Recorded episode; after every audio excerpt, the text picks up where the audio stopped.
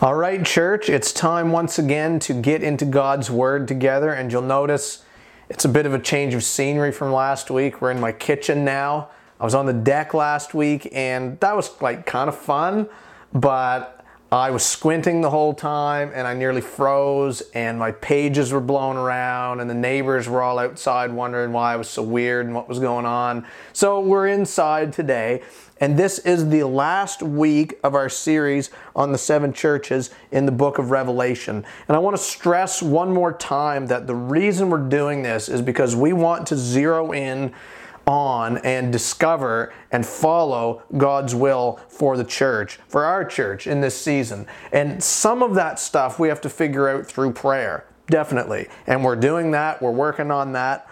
But what I want to point out is that a great deal of God's will for the church is already recorded in the pages of Scripture. God has already told us a great deal about what He's looking for in the church, what He thinks, what He expects, what kind of people He wants us to be, what kind of things He wants us to be doing. And, and that, what God thinks, what God wants, that is what is most important to us.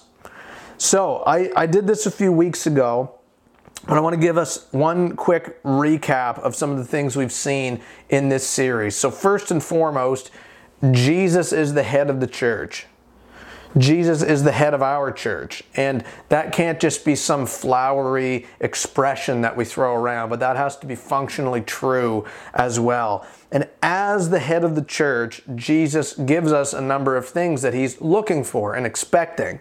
So, in no particular order, he is looking for the church to be full of love for God and for one another. Jesus is looking for the church to be engaged in good works. He's looking for the church to remain steadfast in the face of persecution. He is looking for the church to be pure doctrinally. He's looking for the church to be diligent to make sure it's in the will of God. He's, he's looking for the church to do its part to ensure it's trending toward life and vitality and not death. He is looking for the church to be engaged missionally. We talked a little bit about that last week. And all the while, Jesus is expecting that the church would be a people given to repentance. So we, of course, we need to examine ourselves and think, how am I doing with this? How are we doing with these things? Now, as I indicated, we've got one more church to look at today. And most of you are going to be familiar with this last church. It's one of the more widely known ones in this group of seven. Now, if you're less familiar with it, you might think, hey, maybe we're going to end on a nice high note to wrap this up. You know, some of the churches we've seen are pretty bad. Some of them have been a little better. The one last week was pretty good. Maybe we'll, you know, swing for the fences on this last one and, and end on a really good note. That's not happening. Uh, this church as we're going to see, had some things going on in it. And let's turn and study that now. If you have your Bible, open it up to Revelation chapter 3, verse 14. We're going to have it on the screen, but I also would encourage you to follow along in your Bible if you've got it. So it says, To the angel of the church in Laodicea, write. I won't ask you to say Laodicea, don't worry, but you can if you want, and I'll pretend like I hear you.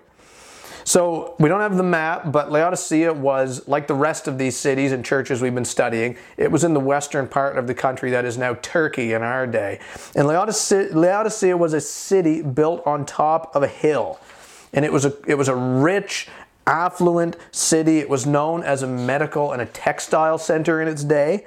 And it was very advanced as a city. For instance, since they were up on a hill, uh, it was more difficult to get water up there. And they actually built an aqueduct to help in that process. And if you don't know what that is, you can look it up after the sermon and not a minute before.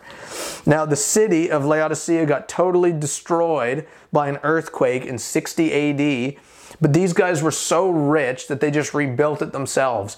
The, the, Roman government showed up and they said, Hey, we'd like to offer you some disaster relief. And they said, Hmm, no thank you. We're fine on our own. So they rebuilt the place on their own dime.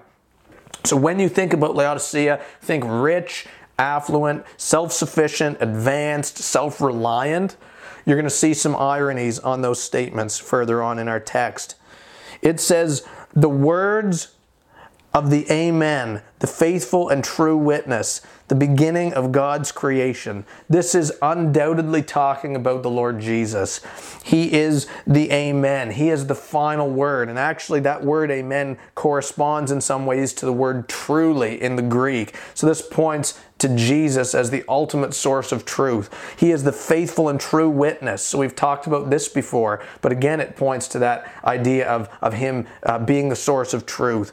He is the beginning of God's creation. That's a very interesting phrase, and I want to just quickly stop on it because if we understand that wrongly, we could fall into the same trap that some uh, fell into in our in the history of the church, uh, into some heresy you could read this and say, okay, this means that Jesus, the beginning of God's creation, this means he's a created being and he was the first thing that God created. That's a wrong way to read that. Jesus is not a created being, he is God. We, we, we, know that God exists in three persons Father, Son, and Spirit, and all are equally God. All have always existed. So Jesus was not created.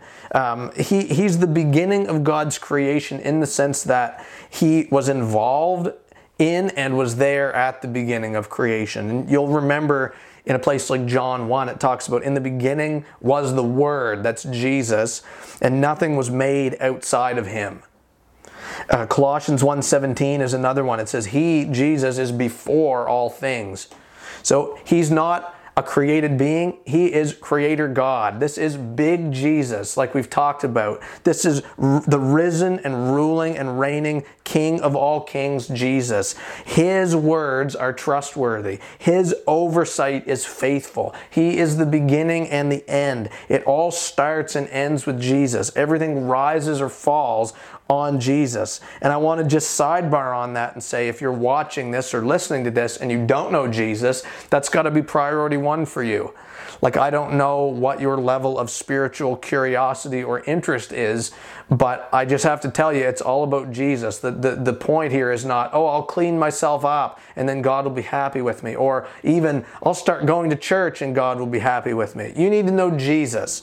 He is the God who created you. He is the God who loves you. He is the God who stepped down from his throne and intervened on your behalf. He is the one who died to pay for your sins. He died on a cross in your place. He is the one who rose from the grave and he disarmed sin and death and darkness. He is the one who calls you to trust in him for salvation and accept him as Lord and, and to accept him for the forgiveness of your sins. He is the one who calls you to follow him and trust in him and have a relationship with him. So, again, if you don't know Jesus, that's priority number one for you. You can know him today and you can start living the life you were always meant to live today. And this Jesus, this big Jesus, says to his church in Laodicea, He says, I know your works. We have seen that time and time again in this series. But I'll stress again Jesus knows his church. Jesus knows our church as the harbor. He knows our hearts, He knows our works, He knows our motivations, He knows what we're all about, He knows everything that goes on, even behind closed doors. He sees it all the good and the bad and the ugly. There's no hiding it from Him. And about this church in the Laodicea, I want you to understand Jesus has nothing good to say to these guys. Not a word, not a shred. So that's encouraging, right? This is like this is like Jesus doesn't even give them the insult sandwich. Okay? Like maybe you've seen the insult sandwich or have had to eat one of those before. It's where someone gives you a rebuke or an insult and they and they sandwich it between two poorly disguised compliments right? Like it's like it's like when they say hey thanks for coming in. Uh, we really like how you contribute to morale in the workplace. Uh, oh by the way just one little thing. You are incompetent and you're a terrible employee and you're unprofessional and you're a slob. But we love your sense of humor and you, you're left going what am i supposed to make of that like thanks i think Maybe not. So, so Jesus doesn't even do this. He takes the rebuke sandwich and he throws the bread away. It's all rebuke. So here's what he says He says, You are neither cold nor hot. Now you might remember reading this before. These are the lukewarm people. And the truth is, both things that are cold and things that are hot have their benefits. I think of something like water. When you're sweating out in the sun, a cold drink of water is really helpful. When you're out freezing in the cold, like I was last week doing the sermon, you want nothing more than a nice hot shower, for instance. But but water that's just somewhere in the middle, lukewarm, it's kind of nasty. In fact, lukewarm anything is not very good. I guess maybe you could take your lukewarm water and like dump it in the toilet during a power outage and that'll help you, but like really, I struggle to think of what lukewarm water or lukewarm anything is much good for. So actually, if you think of something, please tell me. I'd be interested to hear. Jesus says, Would that you were either cold or hot. You can almost hear the exasperation in his voice. It's like he's saying, At this point, taking a stand on either side would be preferable to me. Just pick a side and get over there. I want you to see Jesus hates the middle ground. He hates the middle ground. We'll talk more about that. He says in verse 16, Because you are lukewarm and neither cold nor hot, hot nor cold, I will spit you out of my mouth. And you've all heard it before, right? That word spit actually translates more closely to the word vomit in the Greek. So Jesus can't even stomach them. This kind of attitude of being lukewarm in the faith is repulsive to him. And you say, well, that sounds serious, Braden. So what does it mean to be lukewarm in the faith? What does that look like?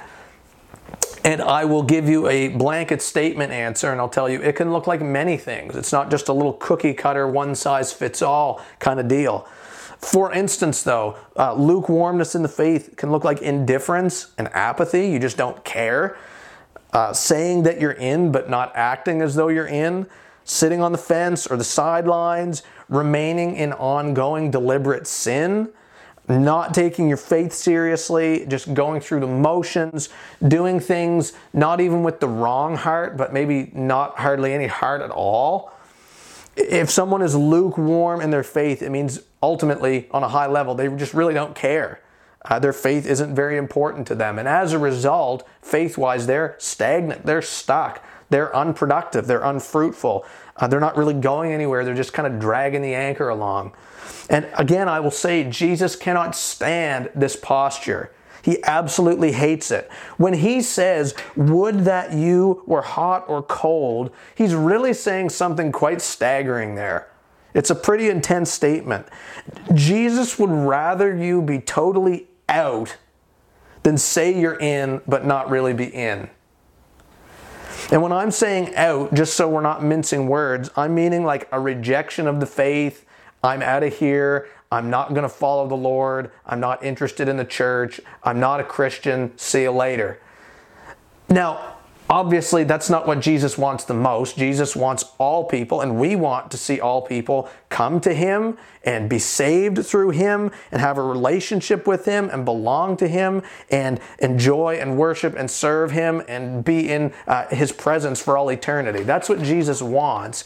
But if you're just a no in that department, no thank you, He would rather that for you than for you to be lukewarm and stuck in the middle. That's just like a pretty staggering thing. Jesus hates the middle ground.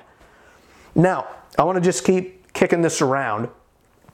This does not mean that someone who is hot in their faith always has everything going on and they're always flying high in their faith and they're always on the mountain and never in the valley.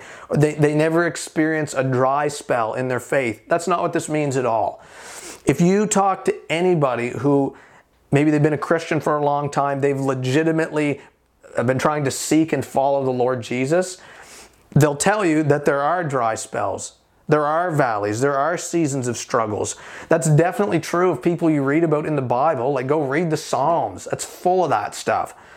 So, what I'm not saying, again, is if you have a dry spell, it automatically means you're lukewarm. Their dry spells are a part of the journey for someone who is legitimately seeking to follow Christ. And I want to just encourage you. Maybe some of you are in a dry spell right now. You are maybe sensing that God seems distant or you're struggling kind of to move past something or whatever the case may be, but you're still doing your part to press in and continue and not lose heart, I want to just encourage you. God loves you, God has grace for you, and God is in this with you, even if He may seem distant. So keep going, keep pressing in, keep fighting. God's got you. He does. All that being said, if you're in a perpetual dry spell and you're doing nothing to try to get out of it, you're not seeking the Lord in it, maybe you don't care or even really notice that you're in it, that's a sign of lukewarmness. Okay, it's not necessarily that you're in a dry spell, it's how you're responding to it. Um, another thing, if you claim to be a Christian, but you are engaged in long term, repetitive, ongoing, deliberate sin, that can be a symptom of lukewarmness. What I'm saying is, if you never engage in any of the spiritual disciplines, you never pray, you never read your Bible, you never seek the Lord in worship, you, you don't show up for worship corporately. Remember, like when we used to be able to gather for church? That'll happen again someday. We're praying and trusting, but think back to when we could do that. You know what I mean? Like you, you don't show up very much. And when you do, it's with your hands at your side and a frown on your face and, and you've got a blank stare on you and your mouth is motionless. It's that kind of thing. It's it's never taking time in silence before the Lord to hear his voice speaking to you. It's never coming alongside other believers so that iron can sharpen iron. It's never serving or doing anything but consuming. These are all symptoms of potential lukewarmness. And again, I will stress Jesus has no use for this sort of mentality. This is the chronic I don't care mentality. There is no place for that in the body of Christ. We cannot be complacent about it. We can't just be okay with it. There's another rebuke Jesus continues on with in verse 17. He says, For you say, I am rich, I have prospered, and I need nothing. So remember, the, I said the people in Laodicea were rich financially, they were prospering economically. Their physical needs, probably minimal. They were self sufficient, self reliant, and they could trust in themselves for the provision of their needs. And what I'll say is this it's not necessarily wrong to be rich. It's not a case of, oh, God just hates rich people. Not at all. But with riches come along certain pitfalls. And one of them is this we can end up trusting our stuff more than we trust the grace of the Lord. And that's part of the reason why Jesus said in Matthew 19, verse 24, He said, It's easier for a camel to go through the eye of a needle than it is for a rich person to get into heaven. And it's not, again, because God doesn't like rich people, but it's because the person with riches, uh, it's, it's very easy for them to say, Well, I don't need God. I don't need anything. I'm doing great on my own. It gives us a false sense of security. And perhaps that was happening to the church in Laodicea because Jesus says, you're not realizing that you are wretched, pitiable, poor, blind, and naked. That is a contrast for sure from what they thought of themselves. Wretched and pitiable and poor and blind and naked are all very descriptive terms that portray someone who is in need. That's not at all how those guys saw themselves. They thought they had it all, but Jesus says, You have nothing. You have nothing. And guess what, friends? We are all the very same way apart from Christ. Apart from Jesus, there is no eternal life, there is only condemnation. Apart from Jesus, there is no forgiveness of sin, there is only judgment for sin. Apart from Jesus, we are totally spiritually bankrupt. We are those who are wretched and pitiable and poor and blind and naked. We are totally in need. And listen, friends, we are totally unable in and of ourselves to fill that need ourselves. So we desperately need Jesus. And again, I'll say if you have not accepted him as your Savior, you can do that today. I would highly encourage that. You can get a hold of me. Uh, our website is theharborcc.ca, and you can contact uh, me or someone else through that. We'd love to chat with you about that. Jesus says, I counsel you in verse 18. And I'm just saying when Jesus says, I'd highly recommend you do something, we'd probably do well to do it. I counsel you to buy from me gold refined by fire so that you may be rich. And we're not talking about material riches, but spiritual riches. And white garments so that you may clothe yourself and the shame of your nakedness may not be seen. Like I said, without Jesus, we have nothing. We are totally exposed and ridden with shame. We are advised to buy these clothes from Jesus. And I'll say this, friends when we belong to Jesus Christ, we take off our old rags of shame. The Bible says that Jesus took our shame and scorned it upon the cross. We don't have to wear that stuff anymore. Instead of wearing the rags of shame, we can now wear royal attire. We get to be clothed, fully clothed in Jesus' righteousness, covered by His grace. It, it goes from head to toe over us. And remember again that white represents purity and innocence and cleanness and blamelessness before God. That's what we get to wear as believers. We need to thank the Lord for that. And he says, and salve to anoint your eyes so that you may see. You're watching and you say, Braden, excuse me, this clearly says salve. You've pronounced it wrong. Thank you. Salve to anoint your eyes that you may see. This speaks to their spiritual blindness when we come to Jesus and trust in Him, we are given new eyes through which to see. We start seeing things differently. Our spiritual eyes are open and we start seeing things how God wants us to see them, not the way we've always seen them or perhaps how the world sees them. And friends, here's what I'll say about all of these things the gold refined by fire, the white garments, and the salve or salve to anoint your eyes, we can't buy any of those things on our own. We only receive them by God's grace. It's this grace that He freely offers us, and all we need to do is reach out and accept it, and then we receive all of these things. Here's what I'll say about God's grace, though it's supposed to utterly and totally change us. We cannot, cannot truly encounter God's grace and just remain the same. We cannot get whacked in the face by the grace of God and, and have it not leave an imprint upon us. So if what I'm saying is if we claim to be living in and experiencing the grace of God, but our lives appear totally unaffected, then we have simply not tasted and experienced his grace. Here's where the lukewarmness comes in again. I'm saying, how can you possibly be sitting on the sidelines? How can you possibly be stuck in the middle or be apathetic about your faith or be continuing on in sin when you have been impacted by the grace of God? Maybe you aren't as in as you thought you were. And you say, well, dang, that's kind of harsh. Like I thought Jesus was all, you know, good feels and sunshine and butterflies and that kind of stuff. No, he's not all that. I mean, like, yes, for sure, knowing Jesus is wonderful and belonging to Him is amazing, and there are benefits and blessings for sure. He brings joy and peace and strength and comfort to our lives. He, he is always with us. We're never alone. He has, he has died for our sins, and, and we have forgiveness and mercy and grace through Him. That's amazing. Let's not discount that at all. But what I'm saying is, sometimes in Christ, there are hard words that we need to receive from Him.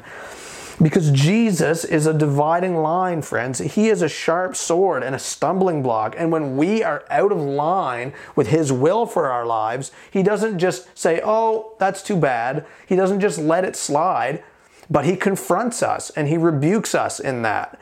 And this is actually a very, very, very good thing because look at verse 19. Jesus says, Those whom I love, I reprove and discipline. And I love that very much. Because sometimes we can wrongly think, oh, God loves me and He is love and, and He's okay with everything I'm doing and He'd never discipline me. He could never speak harshly with me. He could never come down on me for something. Listen, this is just simply not the case when we're out of line, God doesn't just let us slide, He, he, he intervenes. Sometimes He's going to smack us to get us back in line. And, and listen, he does this because he loves us. He loves us. And what I don't want you to hear is, oh, well, you know, you're saying that God, you know, is going to punish me and condemn me. No, there is a difference between discipline and punishment. Punishment has to do with making somebody pay for something. You'll pay for what you did. Discipline, its purpose is to build up. There's a difference as well between condemnation and conviction. Condemnation says, You messed up, you're done, get out of my sight. Conviction says, You messed up, but you're mine, and I love you, and I want better for you. And I'm with you through it, and I'll help you. God has these hard words for us because He loves us. It is so bad for us to be in, for instance, a lukewarm state in our faith. It's because of the love of God that He speaks this way with us. God has to sternly warn us, to, to wake us up, because it's so bad for us. So I'll say this, friends if you are hearing this and you are lukewarm, and I hope and I pray that as you're listening to this, the Holy Spirit is convicting and knocking on your door. If you are lukewarm, you need to wake up and snap out of it. You cannot stay where you are. God has called you to greater things than this. Your, your middling faith is not pleasing to God. You need to wake up. I love you. Wake up. It says, Be zealous and repent. Show some initiative. Make a decision that you're done living this way. Take one single, this is where it starts. Take one single solitary step in toward Jesus and purpose to walk with Him. Repent, acknowledge before God that you've been toeing the line, you've been lukewarm, and turn away from that. Purpose to walk with Him. Acknowledge you haven't been serious about your faith, you've been coasting, and hand that over to Him. He will forgive you, He will give you strength and grace to get past it. So we don't run from God, we run to God with this stuff. Jesus says in verse 20, Behold, I stand at the door and knock. So Jesus is here right now as we're partaking in this t- time together, and He's trying to get your attention, some of you.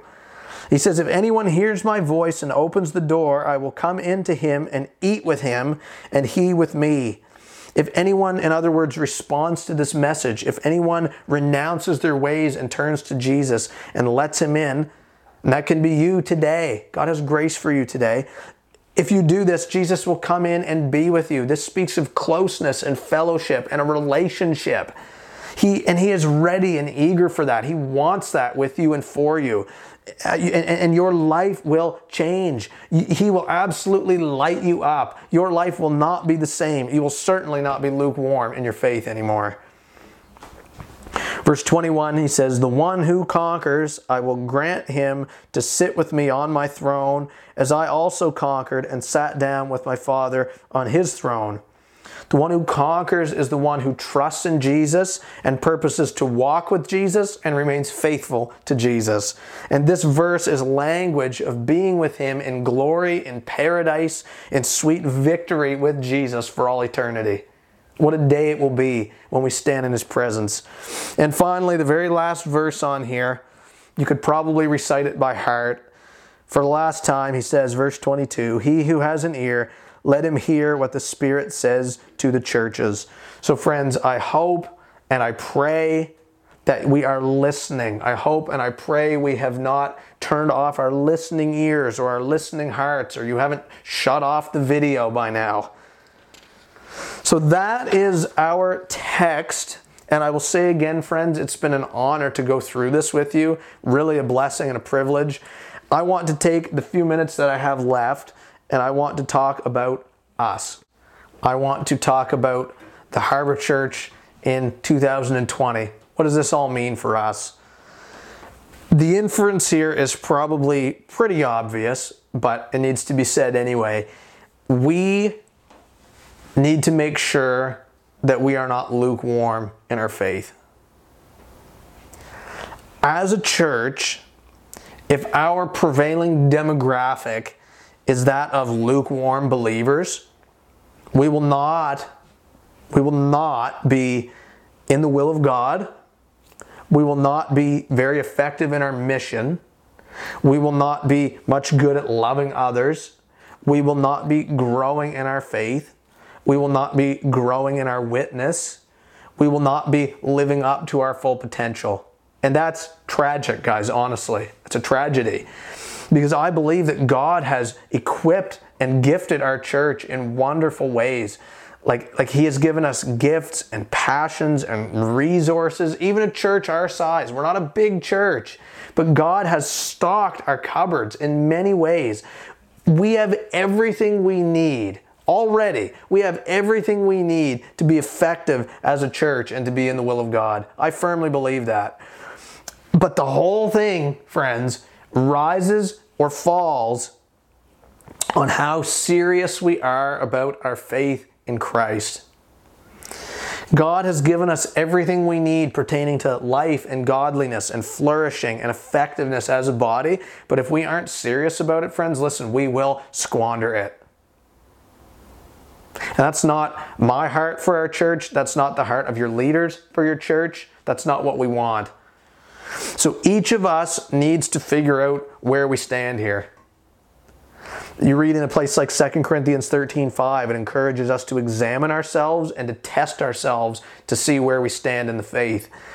And so, even if you are someone who would consider yourself to be super strong in your faith, great, that's wonderful. Examine yourself anyway. Don't just assume. So, here's what I want to say I want to give you some homework, and hopefully, you will start this as soon as we're done this time together. I want you to take some time to be with the Lord. It's not very scientific. I want you to pray. Spend time in prayer. I want you to spend some time in worship. Maybe you are into journaling. Maybe you are into fasting. Whatever it is, accompany that with getting into the scriptures. Read God's word and soak in it. I'm just saying, none of us can probably use the excuse right now that we don't have time. I got you there. So here's what I'll say, and then I'll come in. If you're lukewarm, maybe it's just in one area of your life, maybe it's in the whole realm of your faith. If you're lukewarm, repent. Repent. Turn away from that and turn to God. He loves you. He will welcome you back in fully. He will change your heart. Lukewarmness doesn't have to be your defining mark for the rest of your walk. God will change your heart starting even now. If you're not lukewarm, maybe you're, you know, hot in your faith. You know what I would say? Rejoice. Rejoice in the Lord. Give thanks for that. Don't take that for granted. Don't allow that to cause you to think you're better than other people who maybe aren't in the same boat. Give thanks to the Lord for the grace He's given you and that gift of, of you being in that place where you are right now. And keep pressing in and keep seeking more and more of the Lord. Rejoice in Him. If you are cold in your faith, if you're someone who's never accepted Jesus, or maybe you've rejected Him and walked away from Him, my prayer for you, which I'm going to pray in a minute, is that you would come to know Him. This is all about Jesus. And guys, I just say again, I love you. I want this to be a stake in the ground today. If there is any lukewarmness in our church, in, in your life, in my life, let this be the day where we renounce that. Let this be the day when we turn completely to Jesus. Let this be the day that we start living the life that He has called us to live. So, wherever you're watching or listening to this from, I want to invite you to pray with me. Let's go to the Lord together. Lord Jesus, we first acknowledge who you are. You are the head of the church. You are the Lamb of God who takes away the sin of the world. You are the one who has died in our place. We thank you for the cross today. We thank you for the salvation that we can receive through you. We're thankful that you paid for our sins so we don't have to pay for our sins. So, Lord Jesus, we just come to you now as your people. And Lord, we're asking for, for more and more grace. Not because we deserve your grace, but Lord, we love your grace and we want we want more of it. So God, I'm specifically with regard to this text we were in today.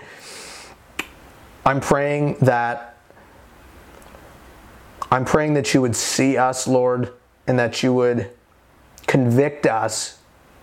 Holy Spirit, we just we even now just welcome you to do a work in our hearts. I'm praying that, that you would convict us of things that need to change. Lord, I'm praying for the one who is, quote, hot in their faith. I'm thankful for them, Lord. Give them grace. Give them uh, more and more of you and more and more of your presence, Lord, and let them continue to uh, press in and, and just be fired up for you, God. Thank you for the flourishing that's happening in those lives.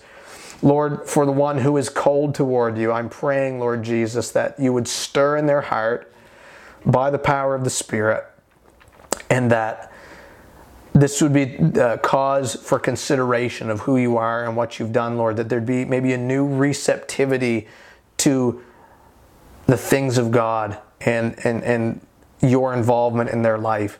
Lord, would you do that work? Would you begin stirring in their hearts even now? Finally, Lord, I pray for the one who is lukewarm. And Lord, we know that you have grace for them as well. And we're thankful for that. I'm praying, God, that you would fan into flame faith that is so strong and so passionate and so enthusiastic and energetic, Lord, that you would see us where we are now and that you would utterly change us, God. Thank you for loving us. Thank you for being patient with us. Holy Spirit, again, we ask you to do this work in our church. We say you are welcome here. We love you, Lord. We lift all of these things up to you, and we're thankful for our church, God. Thank you that we can be a part of a body of believers. We love you, Lord Jesus. We pray all these things in your good name.